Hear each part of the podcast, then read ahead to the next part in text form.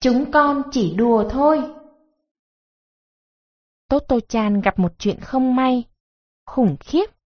Chuyện xảy ra sau khi em ở trường về, lúc em và con chó Rocky đang cùng chơi trò chó sói trong phòng em trước giờ ăn cơm tối. Cả hai cùng lăn gần nhau từ hai phía đối diện của căn phòng, và khi chạm nhau, thì vật lộn, đánh đấm nhau một tẹo, rồi thôi. Cả hai đã chơi trò này nhiều lần rồi, và bây giờ quyết định chơi một trò khác, hơi phức tạp hơn, và Totto-chan đương nhiên là người quyết định. Cái mới bây giờ là, khi gặp nhau ở giữa phòng, sau khi lăn lại gần nhau, ai chiếu tướng với bộ mặt chó sói dữ hơn, thì người ấy thắng cuộc. Rocky là chó chăn cừu Đức, nên đối với nó, làm điệu bộ chó sói thật không khó gì. Nó chỉ cần vểnh tai, há mõm và nhe răng là xong. Nó cũng có thể làm cho mắt nó long lên sòng sọc, dữ tợn, ghê gớm. Đối với Totto-chan thì hơi khó hơn. Em thường đặt hai tay lên hai bên đầu, giả làm tai, há mồm và trợn mắt thật to, lại gầm gừ và giả vờ cắn con Rocky. Lúc đầu, con Rocky chơi rất vui, nhưng nó là con chó con. Nó quên mất đấy là đùa, nên bất thình lình cắn Totto-chan thật sự. Mặc dù là chó con, nhưng nó cũng lớn gần gấp 2 Totto-chan, răng nó nhọn và sắc, nên trước khi hiểu ra được thì tai phải em đã rách toạc và máu túa ra. Nghe tiếng kêu của em, mẹ chạy vội từ bếp lên và thấy em ở trong góc phòng với Rocky, hai tay ôm lấy tai phải, áo váy lấm tấm máu, đang kéo violon trong phòng khách. Bố cũng chạy vào. Hình như con Rocky đã nhận ra là nó đã phạm một điều khủng khiếp. Đuôi nó cụp giữa hai chân và nhìn Totto-chan một cách buồn rầu. Totto-chan chỉ nghĩ là mình sẽ phải làm gì nếu bố mẹ bực mình với Rocky rồi đem vứt nó đi hoặc cho ai. Đấy là điều buồn nhất, khổ nhất đối với em. Em nằm phục bên cạnh Rocky, ôm tai và vừa khóc vừa van xin. Đừng mắng con Rocky! Đừng mắng con Rocky! Bố mẹ vội vàng xem tai em có việc gì không và cố kéo hai tay em ra. Totto-chan nhất định không rời tay và gào lên. Con không đau! Đừng giận con Rocky! Đừng giận con Rocky!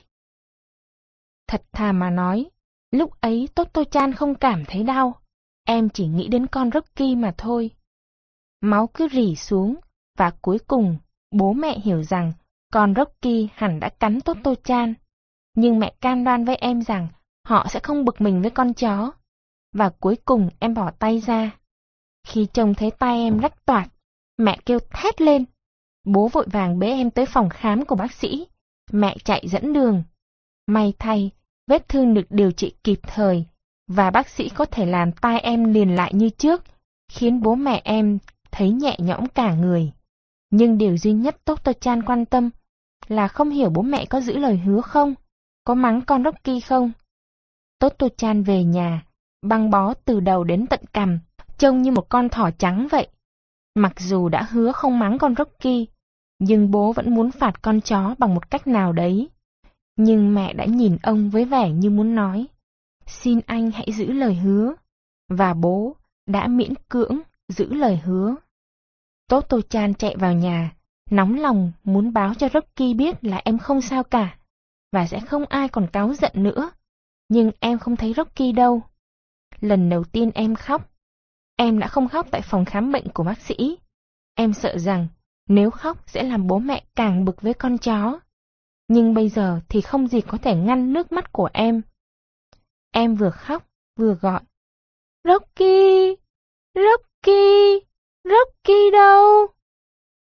Sau khi gọi thêm nhiều lần nữa, khuôn mặt đầy nước mắt của em bỗng tươi cười khi một cái lưng màu nâu quen thuộc từ từ nhô lên từ phía sau cái ghế sofa, tiến lại gần Totto-chan. Nó nhẹ nhàng liếm bên tai đã được khâu lành, thấy lờ mờ sau những lớp băng. Totto-chan ôm lấy cổ con Rocky và hít hít tai nó. Bố mẹ thường nói tai con chó hôi lắm, nhưng sao em lại thích cái mùi quen thuộc ấy đến thế? Rocky và Totto-chan rất mệt và buồn ngủ. Cao cao, tít ở bên trên khu vườn, mảnh trăng cuối hạ dọi vào đứa con gái nhỏ đầu quấn băng và con chó. Cả hai đều không muốn chơi trò làm chó sói nữa, và cả hai lại càng thân thiết với nhau hơn. Ngày thể thao. Hàng năm, ngày thể thao của trường Tomoe được tổ chức vào mùng 3 tháng 11. Sau nhiều lần nghiên cứu, thầy hiệu trưởng đã quyết định chọn ngày này. Ông thấy rằng ngày 3 tháng 11 là ngày mùa thu ít mưa nhất. Có lẽ do tài của ông thu lượm các số liệu về thời tiết, và cũng có thể do trời đất cũng muốn thể theo ước muốn của ông mà không mưa, để giữ cho trọn vẹn ngày thể thao mà các em hằng đợi chờ và đã trang trí, chuẩn bị sân bãi từ hôm trước. Dù thế nào chăng nữa, cũng thật kỳ lạ là ngày đó trời không bao giờ mưa. Vì ở Tomoe, mọi việc được tiến hành một cách hoàn toàn khác, nên ngày thể thao ở đây cũng thật là độc đáo. Chỉ có hai tiết mục giống như ở các trường tiểu học khác, đó là kéo co và thi chạy ba chân. Còn lại tất cả là do sáng kiến của thầy hiệu trưởng. Không cần các trang bị cầu kỳ đặc biệt, mà các em chỉ tận dụng các đồ dùng hàng ngày quen thuộc ở nhà trường. Ví dụ như đối với cuộc thi cá chép, những cờ giải bằng vải hình ống to, loại cờ giải treo trên các cột trong ngày hội của nam sinh vào tháng 5, được để ở giữa sân trường. Khi có lệnh, các em phải chạy về phía những cờ giải vẽ hình cá ấy và chui qua từ miệng tới đuôi, rồi lại chạy trở về chỗ xuất phát. Chỉ có 3 con cá chép, 1 đỏ, 2 xanh, nên mỗi lần có 3 em chạy. Cuộc thi trông dễ, nhưng thật ra rất khó. Bên trong tối mà cá lại rất dài, nên ta rất dễ mất hướng. Một vài em, kể cả Totto-chan, cứ chạy ra đằng miệng và phải vội vàng chạy thụt vào ngay. Trông thật là buồn cười, vì các em chui đi chui lại ở phía trong, khiến cho cá chuyển động ngoằn ngoèo như thật. Còn một tiết mục nữa gọi là cuộc thi tìm mẹ. Khi có lệnh, các em phải chạy tới một cái thang gỗ, để nghiêng một bên, chui qua thang, nhặt một phong bì ở trong rổ, mở ra và giả thử nếu tờ giấy bên trong ghi mẹ của Sako-chan, các em phải tìm bà trong đám đông những người đến xem, nắm lấy tay bà cùng về đích. Phải chui qua thang thật khéo như mèo ấy, nếu không đít quần lại bị mắc vào đấy. Ngoài ra, một em nào đó có thể biết rõ ai là mẹ của Sako-chan, nhưng nếu tờ giấy ghi chị của cô Oku, hoặc mẹ của ông Sture, hay con trai bà Kuninori, chưa ai từng gặp bao giờ, thì em ấy phải chạy ra khu vực những người đến xem và gọi to: chị của cô Oku! Như thế phải bạo lắm. Các em nào may vớ được giấy ghi tên mẹ mình thường nhảy cẫng lên reo: mẹ ơi mau lên! Người xem cũng phải chú ý, ai biết được lúc nào sẽ gọi đến tên mình, nên lúc nào họ cũng phải sẵn sàng đứng dậy từ ghế hay chiếu, xin lỗi mọi người và đi ra thật nhanh tới chỗ một em, con nhà ai đó đang đợi mình, rồi nắm tay em cùng chạy vụt đi. Cho nên khi một em tới trước người lớn, thậm chí các ông bố cũng phải nín thở, xem ai được gọi. Không có thì giờ để nói chuyện gẫu hay ăn nhấm nháp cái gì.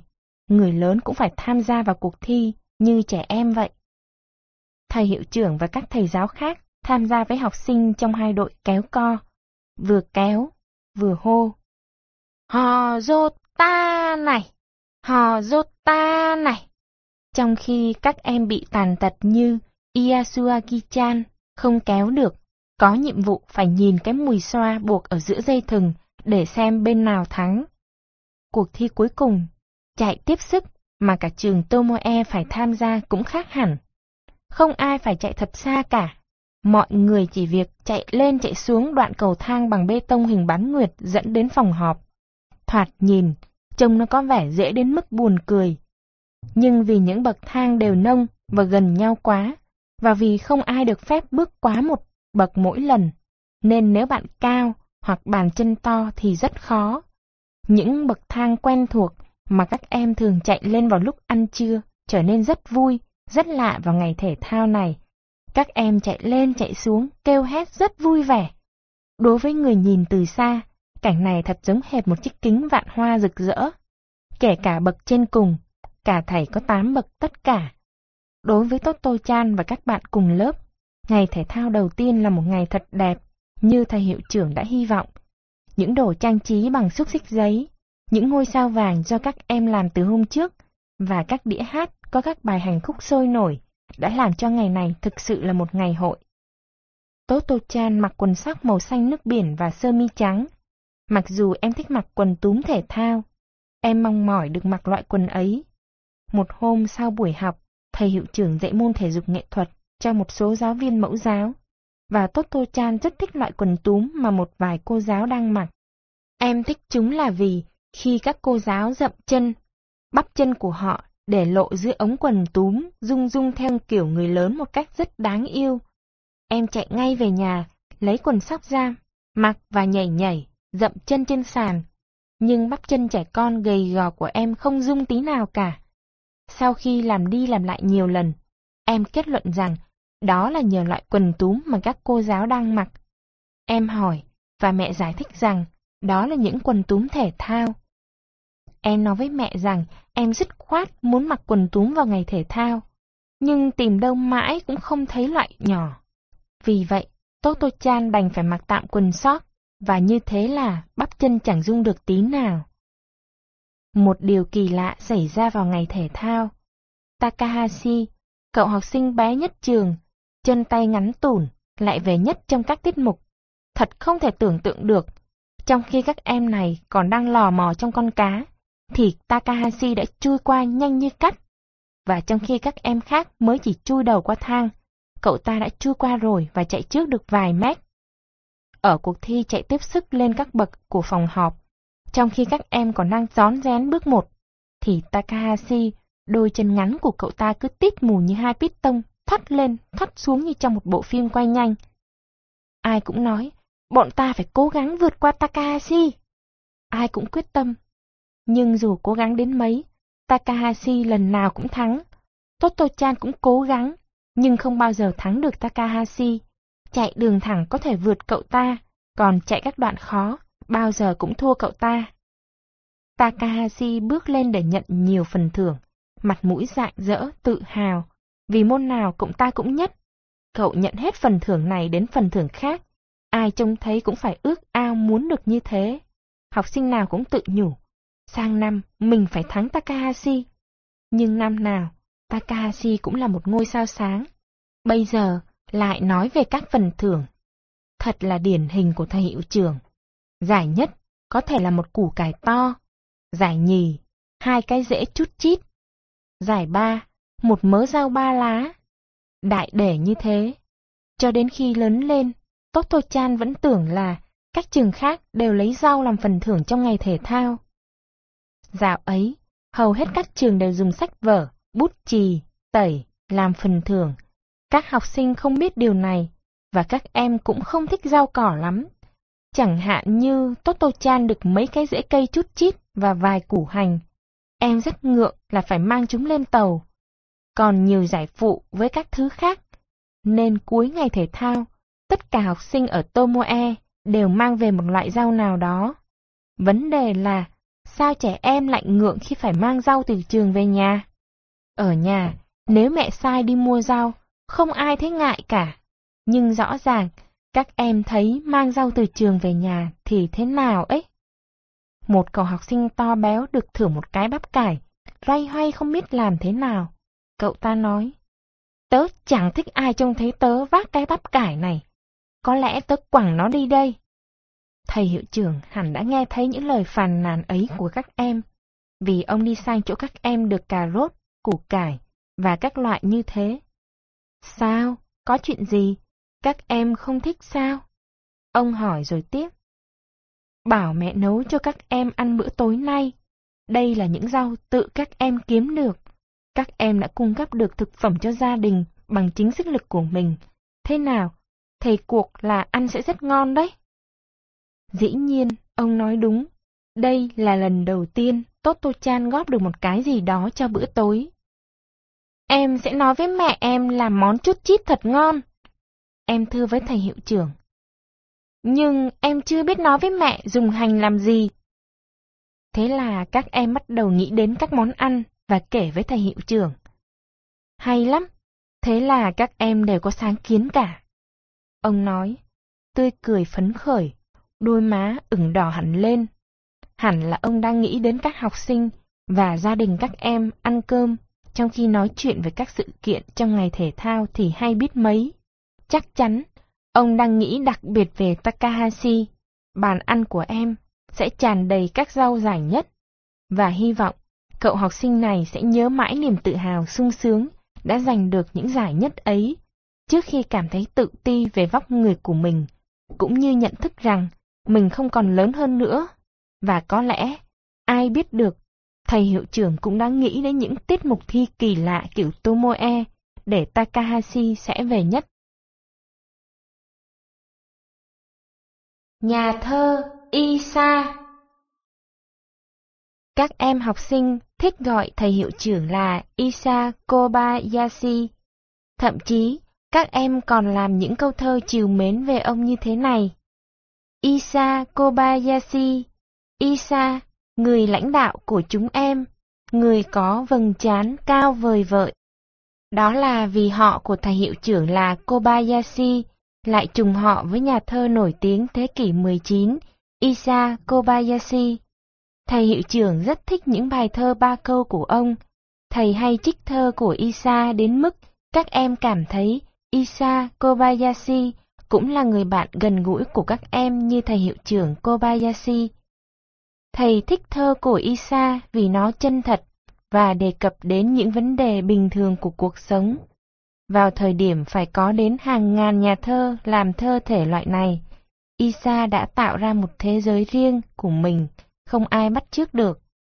Thầy hiệu trưởng khâm phục những câu thơ của ông với tất cả vẻ mộc mạc, hầu như trẻ thơ của chúng. Cho nên, hễ có dịp, ông thường dạy các học sinh những câu thơ của Issa, và các em đã học thuộc lòng. Ví dụ: Này chú ếch gầy gò, đừng có đầu hàng, đã có Issa đứng cạnh đây. Hỡi các chú sẻ con, nhường đường, cho chàng tuấn mã dũng cảm.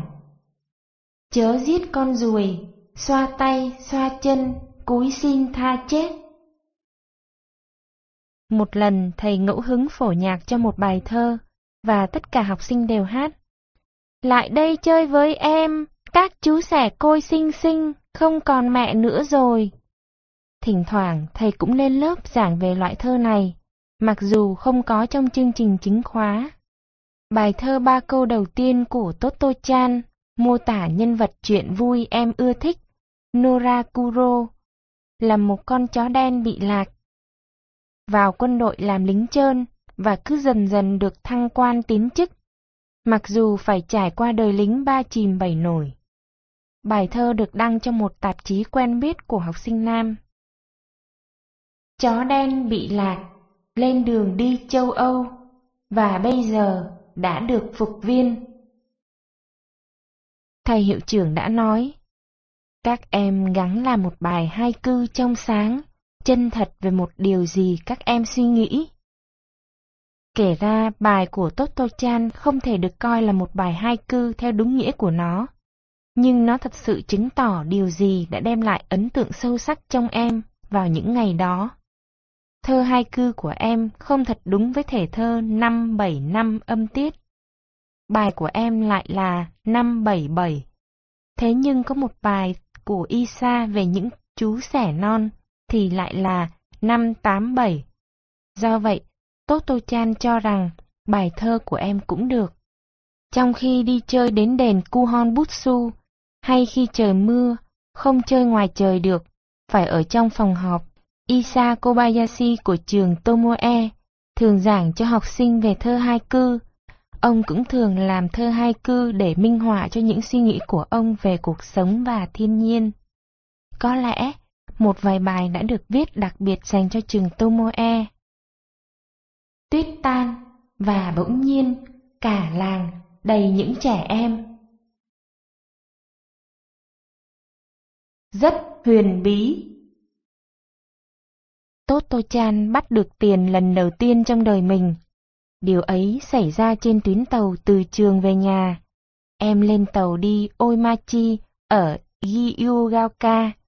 Trước khi tàu đến ga tiếp theo, ga Midorigaoka, có một chỗ rẽ đột ngột, và tàu hay nghiêng về một bên, phát ra những tiếng rít ghê gớm. Totto-chan thường giữ thăng bằng bằng chân, để khỏi ngã. Em luôn luôn đứng gần cửa bên phải ở cuối tàu, thuận chiều tàu chạy. Em đứng như vậy, vì sân ga em phải xuống ở bên tay phải, và cửa đó gần chỗ ra nhất. Hôm ấy, khi con tàu nghiêng kêu rin rít ở chỗ rẽ ngoặt, Totto-chan nhận thấy có cái gì trông như đồng tiền ngay sát chân em. Trước đây, đã có lần em nhặt lên một thứ ngỡ là tiền, nhưng hóa ra lại là cái khuy áo. Do đó, em nghĩ lần này nên nhìn cho kỹ. Khi con tàu lấy lại thăng bằng, em cúi hẳn xuống để nhìn cho cẩn thận. Lần này, đúng là tiền đồng 5 xu.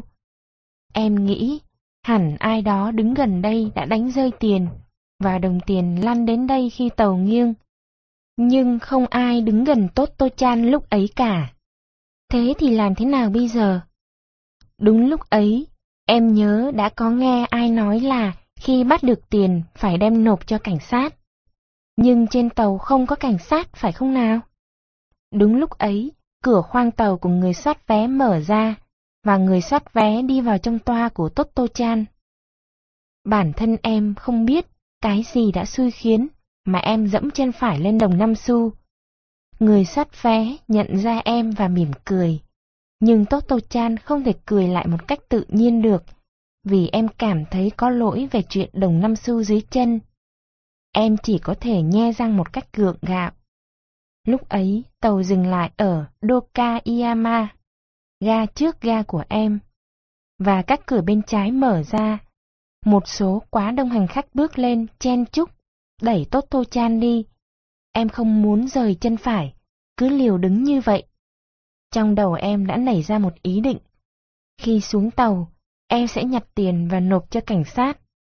Xong em lại nảy ra một ý khác. Nếu có người lớn nào trông thấy em nhặt đồng tiền từ dưới chân lên, họ có thể cho em là một đứa ăn cắp. Dạo ấy, 5 xu có thể mua được một gói kẹo caramel nhỏ hay một bánh sô-cô-la.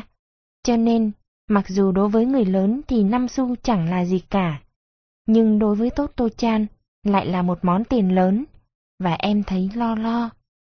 Rồi em tự nhủ. Đúng rồi, mình sẽ thản nhiên nói, ô, mình đánh rơi tiền, phải nhặt lên. Thế là ai cũng nghĩ đó là tiền của mình.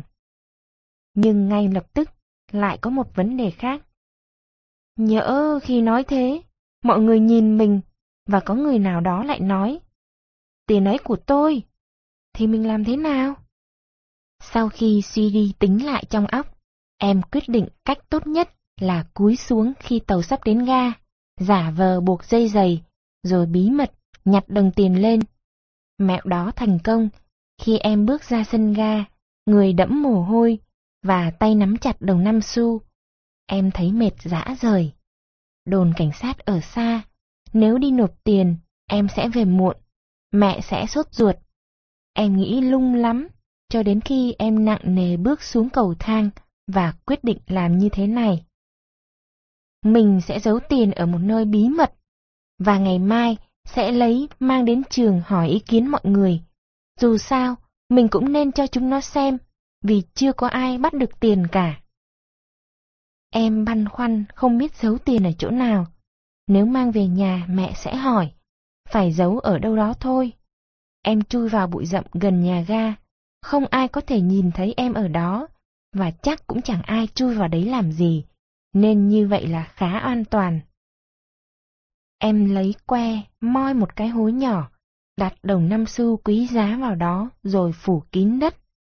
Em tìm một hòn đá hình thù kỳ dị, để lên đó làm dấu, rồi chạy hết tốc lực về nhà.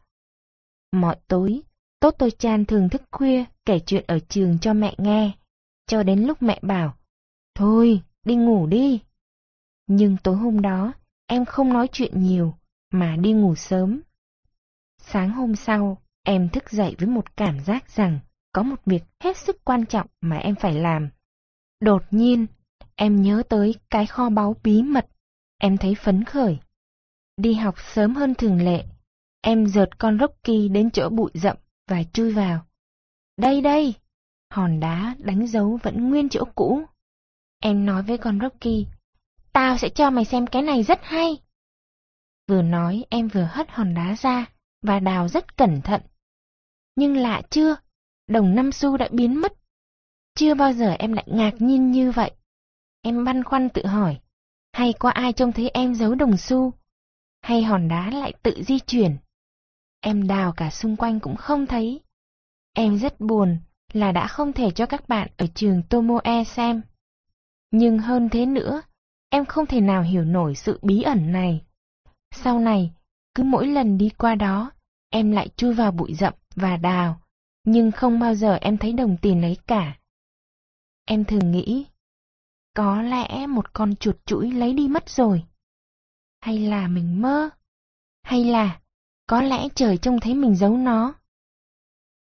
Nhưng dù có nghĩ gì đi nữa, thì vẫn thật là bí ẩn, một điều bí ẩn không bao giờ quên được.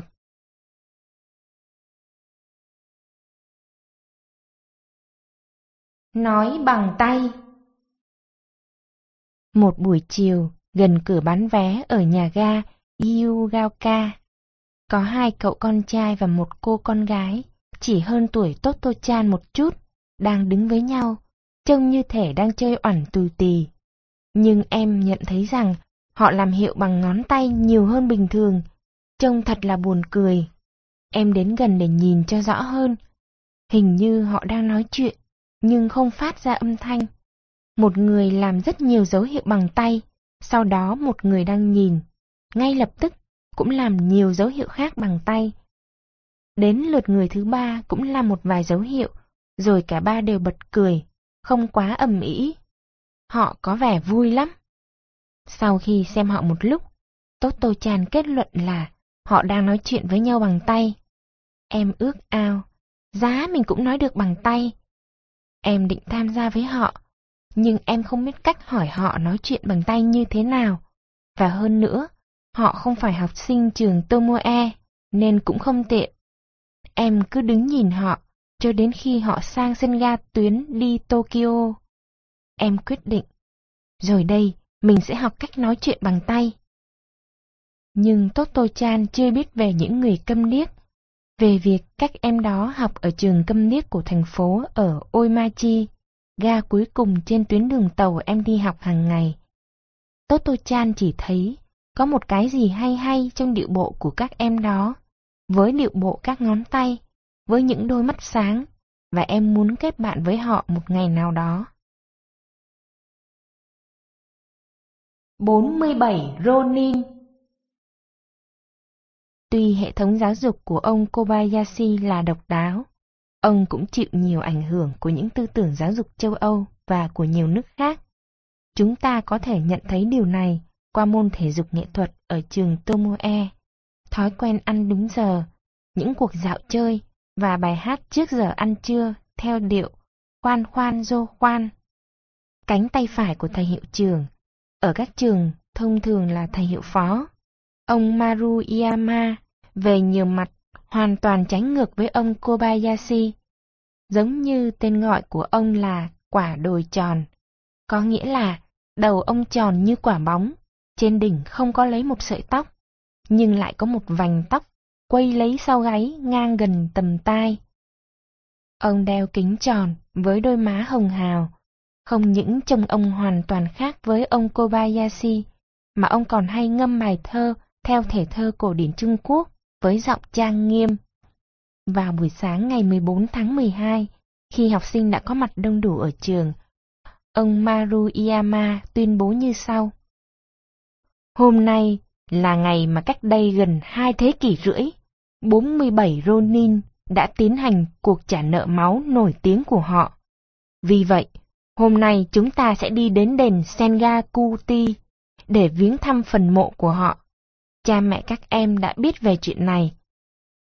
Thầy hiệu trưởng không phản đối kế hoạch của ông Maruyama. Ông Kobayashi nghĩ gì về chuyện này? Cha mẹ các em không thể biết được. Song họ hiểu rằng nếu ông không phản đối, có nghĩa là ông đã tán thành. Và chuyến viếng thăm mộ 47 Ronin của học sinh trường Tomoe trở thành một hoạt động đầy thú vị. Trước khi đi, ông Maruyama đã kể cho các em nghe câu chuyện về 47 Ronin nổi tiếng, chuyện về những chàng trai dũng cảm và trung thành của ngài Asano đã bày mưu tính kế trong gần 2 năm để trả thù cho danh dự của ông chủ đã chết oan uổng, nghiệt ngã. Ngoài 47 Ronin, còn có một người lái buôn dũng cảm tên là Rihei Amanoya. Chính ông là người cung cấp vũ khí, và khi bị bắt, ông đã khẳng khái tuyên bố: "Ta là Rihei Amanoya đây", và đã từ chối không chịu thú nhận hay tiết lộ bí mật. Các em không hiểu lắm về câu chuyện này, nhưng tất cả đều hồi hộp về việc phải rời lớp học, đi đến một nơi xa hơn đền Kuhon Butsu và một cuộc vui chơi ăn uống ở ngoài trời. Được thầy hiệu trưởng và các giáo viên khác cho phép, tất cả 50 học sinh bắt đầu lên đường dưới sự hướng dẫn của ông Maruyama. Đó đây trong hàng ngũ các em lại vang lên tiếng nói: "Ta là Rihei Amanoya đây!" Các em gái cũng hô vang như vậy, làm cho những người đi qua phải ngoái đầu lại mỉm cười. Từ trường đến đền Sengaku-ji khoảng 7 dặm, nhưng xe gắn máy lúc đó rất hiếm. Bầu trời tháng 12 trong xanh, và đối với các em vừa đi tản bộ vừa hô "Ta là Rihei Amanoya đây" đã làm cho quãng đường dường như ngắn lại. Khi đến đền Sengaku-ji, ông Maruyama đưa cho mỗi em một nén hương và mấy bông hoa. Đền này nhỏ hơn đền Kuhon Butsu, nhưng lại có rất nhiều nấm mộ xếp thành hàng.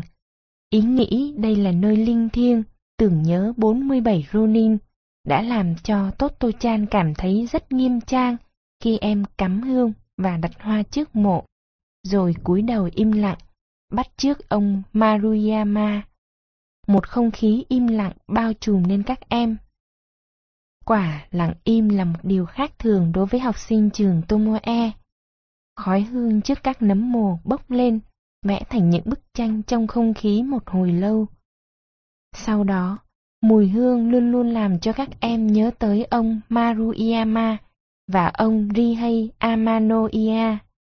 Đó cũng là hương vị của sự trầm lặng đối với các em. Có thể các em không hiểu nhiều về 47 Ronin, nhưng đối với ông Maruyama, người đã kể say sưa về họ, các em cũng tỏ ra rất quý trọng như đối với ông Kobayashi, tuy dưới hình thức khác. Còn Totto-chan thì lại yêu đôi mắt nhỏ tí sau cặp kính dày và giọng nói dịu dàng. Cái giọng nói dường như không hòa hợp với cơ thể to béo của ông. Xin chú thích: 47 Ronin. Ở Nhật vào thời kỳ Edo, từ năm 1603 đến năm 1867, đất nước đặt dưới quyền cai trị của các samurai, nghĩa là võ sĩ đạo. Và đối với đẳng cấp samurai, danh dự là quan trọng hơn cả. Một hôm, trong hoàng cung, một quan chức samurai tên là Asano Takumi no Kami bị một quan chức samurai khác tên là Kira Kouzuke no Suke lăng mạ. Vì danh dự, Asano đã rút gươm chém vào trán Kira. Hoàng thượng đã ra lệnh cho Asano phải tự kết liễu đời mình vì hành động đó. Asano đã tự rạch bụng mình. Những người ủng hộ Asano được gọi là Ronin. Có tổng số là 47 người. 47 người này quyết định trả thù. Ngày 14 tháng 12, họ tiến hành công cuộc tấn công bất ngờ và giết Kira. Sau cuộc trả thù, 47 người này đã tự sát, và những thần dân dưới thời đó đã rất tán thành việc làm của 47 Ronin. Đây là một sự kiện lịch sử, và sự tích này đã được trình diễn trên các sân khấu. Cho đến ngày nay, nó vẫn là một sự tích mà người Nhật yêu thích. Masao-chan. Trên đường từ nhà đến ga, Totto-chan thường đi qua trước một ngôi nhà có người Triều Tiên ở. Dĩ nhiên em không biết họ là người Triều Tiên. Điều duy nhất em biết về họ là ở đó có một người phụ nữ, rẽ ngôi giữa, tóc túm lại đằng sau thành búi to. Bà này khá béo, đi giày cao su trắng đầu nhọn như những chiếc thuyền con vậy. Bà mặc một áo váy dài, có một cái băng tết thành một cái nơ to ở phía trước áo sơ mi nữ ngắn. Hình như lúc nào bà cũng đi tìm đứa con trai, vì lúc nào cũng thấy gọi tên nó. Masao-chan! Và đáng ghẽ gọi bình thường là Masao-chan. Bà lại nhấn mạnh âm thứ hai, và kéo dài âm chan, thành ra một cái giọng cao the thé nghe rất buồn cười đối với Totto-chan.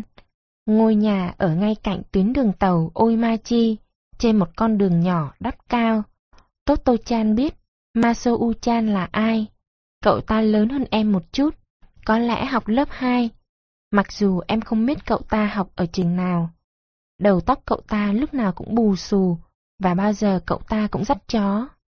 Một hôm khi Totto-chan đang đi về nhà qua con đường nắp cao, Masao-chan đứng trên đường, hai chân dạng ra, tay chống nạnh, rất ngông nghênh. "Triều Tiên!" Nó quát Totto-chan. Giọng nó thật gay gắt và hằn học. Totto-chan sợ lắm, em chưa bao giờ làm điều gì xấu đối với nó, hoặc thậm chí nói chuyện với nó, nên em thấy sửng sốt khi nó đứng trên đường quát tháo giận dữ như vậy. Khi về nhà, em kể cho mẹ biết tất cả những chuyện đó. Em nói, Masao-chan gọi con là Triều Tiên. Mẹ lấy tay bịt miệng, và em thấy mắt mẹ đầy nước mắt. Totto-chan luống cuống nghĩ rằng đây hẳn là một việc rất xấu. Mẹ không lau nước mắt, và mũi đỏ hẳn lên. Bà nói, thật tội nghiệp, chắc người ta gọi nó là Triều Tiên nhiều lần, đến nỗi nó cho đó là một từ xấu. Có lẽ nó không hiểu, vì nó còn quá nhỏ. Nghĩ tiếng này cũng tựa như ba ca, có nghĩa là đồ điên, nên nó cũng muốn nói một câu gì tục tằn với người khác. Bởi thế, nó gọi con là Triều Tiên đấy thôi. Sao người ta lại ác thế? Lau khô nước mắt, mẹ nói với Totto-chan rất chậm rãi. Con là người Nhật, còn Masao-chan là người Triều Tiên. Nó cũng là một đứa trẻ như con. Cho nên con ạ, con chớ nên coi người ta là khác lạ. Chớ nên nghĩ rằng người kia là người Nhật, còn người này là người Triều Tiên. Hãy tốt với Masao-chan. Thật là buồn khi có một số người nghĩ rằng người khác không tốt chỉ vì họ là người Triều Tiên. Totto-chan hơi khó hiểu những điều đó, nhưng em biết rõ là Masao-chan luôn bị người khác nói xấu vô cớ. Em nghĩ chính vì thế mà bà mẹ của Masao-chan lúc nào cũng tìm cậu ta một cách lo lắng. Bởi thế sáng hôm sau, khi em đi qua chỗ đường nắp cao và nghe tiếng bà mẹ gọi the thé, Masao-chan! Em băn khoăn không biết cậu ta ở đâu, và quyết định rằng mặc dù không phải người Triều Tiên, nhưng nếu Masao-chan có gọi em như thế, em vẫn sẽ trả lời, chúng ta là trẻ con cả, chúng ta như nhau. Và em sẽ cố gắng kết bạn với cậu ta. Giọng của mẹ Masao-chan vừa bực dọc, vừa lo âu, có một nét gì rất đặc biệt, ngân mãi trong không gian, cho đến khi bị át đi vì tiếng tàu chạy qua. Masao-chan! Cái giọng buồn thảm đầy nước mắt ấy, ai đã nghe một lần, không thể nào quên được. Bím đuôi Sam. Vào lúc này, Totto-chan có hai ước mơ lớn. Một là mặc quần túm thể thao, và hai là tết tóc đuôi Sam. Trông thấy các chị nữ sinh lớn hơn có bím tóc dài, em quyết định cũng tết tóc như thế. Trong khi các bạn nhỏ khác cùng lớp để tóc ngắn cắt ngang trước trán, Totto-chan để tóc dài hơn, rẽ đầu ngôi bên và buộc ri băng. Mẹ cũng thích để tóc như thế, và Totto-chan muốn tóc dài để tết đuôi Sam. Cuối cùng, một hôm em nhờ mẹ tết cho hai đuôi Sam con, hai đầu buộc chặt bằng dây cao su và ri băng. Em cảm thấy mình lớn hẳn lên. Khi soi gương, em nhận ra rằng không giống các bạn gái trên tàu, bím tóc của em nhỏ, ngắn và trông thật giống như đuôi chuột. Nhưng em vẫn chạy đến bên con Rocky, giơ hai bím tóc lên một cách tự hào. Rocky nháy nháy mắt. Em nói, tao ước sao có thể tết bím cho mày. Khi lên tàu, em cố giữ yên cái đầu để các bím tóc khỏi bị tuột ra. Em nghĩ giá có ai chú ý đến chúng và bảo bím tóc Tết đẹp quá thì hay biết mấy. Nhưng không ai để ý cả. Tuy nhiên khi em đến trường, mấy bạn cùng lớp Mio-chan, Sako-chan và Keiko-aoki đều đồng thanh kêu lên: "Úi chà chà, bím tóc đẹp quá!" Em thấy rất phấn khởi, để yên cho các bạn xem tóc của mình. Không một cậu con trai nào xem ra có vẻ quan tâm đến cái bím tóc của em. Nhưng sau bữa cơm trưa, một cậu ở lớp em tên là Oe bỗng nói rất to: "Ái chà, Totto-chan đã làm đầu." Totto-chan mừng rơn vì đã có một cậu con trai chú ý và nói một cách tự hào: "Bím tóc đấy." Ngay lúc ấy, cậu ta đi tới, nắm lấy bím tóc bằng hai tay và nói: "Tớ mệt quá, tớ phải vịn vào nó một lúc. Hừ, vịn vào đây thú vị hơn vịn vào tay cầm trên tàu." Oe, to lớn gấp đôi bé Totto-chan gầy gò. Thực tế, cậu ta lớn nhất và béo nhất lớp. Vì vậy, mỗi lần cậu ta kéo cái bím tóc, Totto-chan lại loạng choạng và cuối cùng ngã ngồi xuống đất nghe đánh phịch một cái. Gọi đôi bím tóc là cái tay vịn cũng đã quá lắm rồi. Đằng này lại còn kéo ngã xuống đất nữa. Và khi Oe cầm bím tóc kéo em dậy, vừa kéo, vừa hò rô ta nào, hò rô ta nào, như kéo co trong ngày thể thao, Totto-chan òa lên khóc. Đối với em, bím đuôi sam là dấu hiệu của một em gái đã lớn. Em trông chờ mọi người đối xử lịch sự với em. Em vừa khóc, vừa chạy đến vòng thầy hiệu trưởng. Khi ông nghe thấy em gõ cửa, thút thít, ông mở cửa và như thường lệ, cúi xuống gần sát mặt em và hỏi: "Có việc gì vậy?" Sau khi nhìn lại xem bím tóc của em còn thết tử tế không, em nói: "Thưa thầy, Oe kéo bím tóc của em và hò rô ta." Thầy hiệu trưởng nhìn tóc em, ngược hẳn lại với khuôn mặt đầm đìa nước mắt của em. Hai bím tóc xinh xinh trông như đang nhảy múa vui vẻ. Thầy hiệu trưởng ngồi xuống, bảo Totto-chan cùng ngồi trước mặt ông. Như thường lệ, ông vui vẻ cười và chẳng để ý đến chiếc răng khuyết. Ông nói: "Đừng khóc, tóc em đẹp lắm." Em rụt rè, ngước bộ mặt đầm đìa nước mắt hỏi: "Thầy có thích em để tóc kiểu này không ạ?" Ông nói: "Thật tuyệt." Totto-chan nín hẳn, ngồi xuống ghế nói: "Em sẽ không khóc nữa, dù cho Oe có nói hò rô ta." Thầy hiệu trưởng cười đồng ý. Totto-chan cũng cười.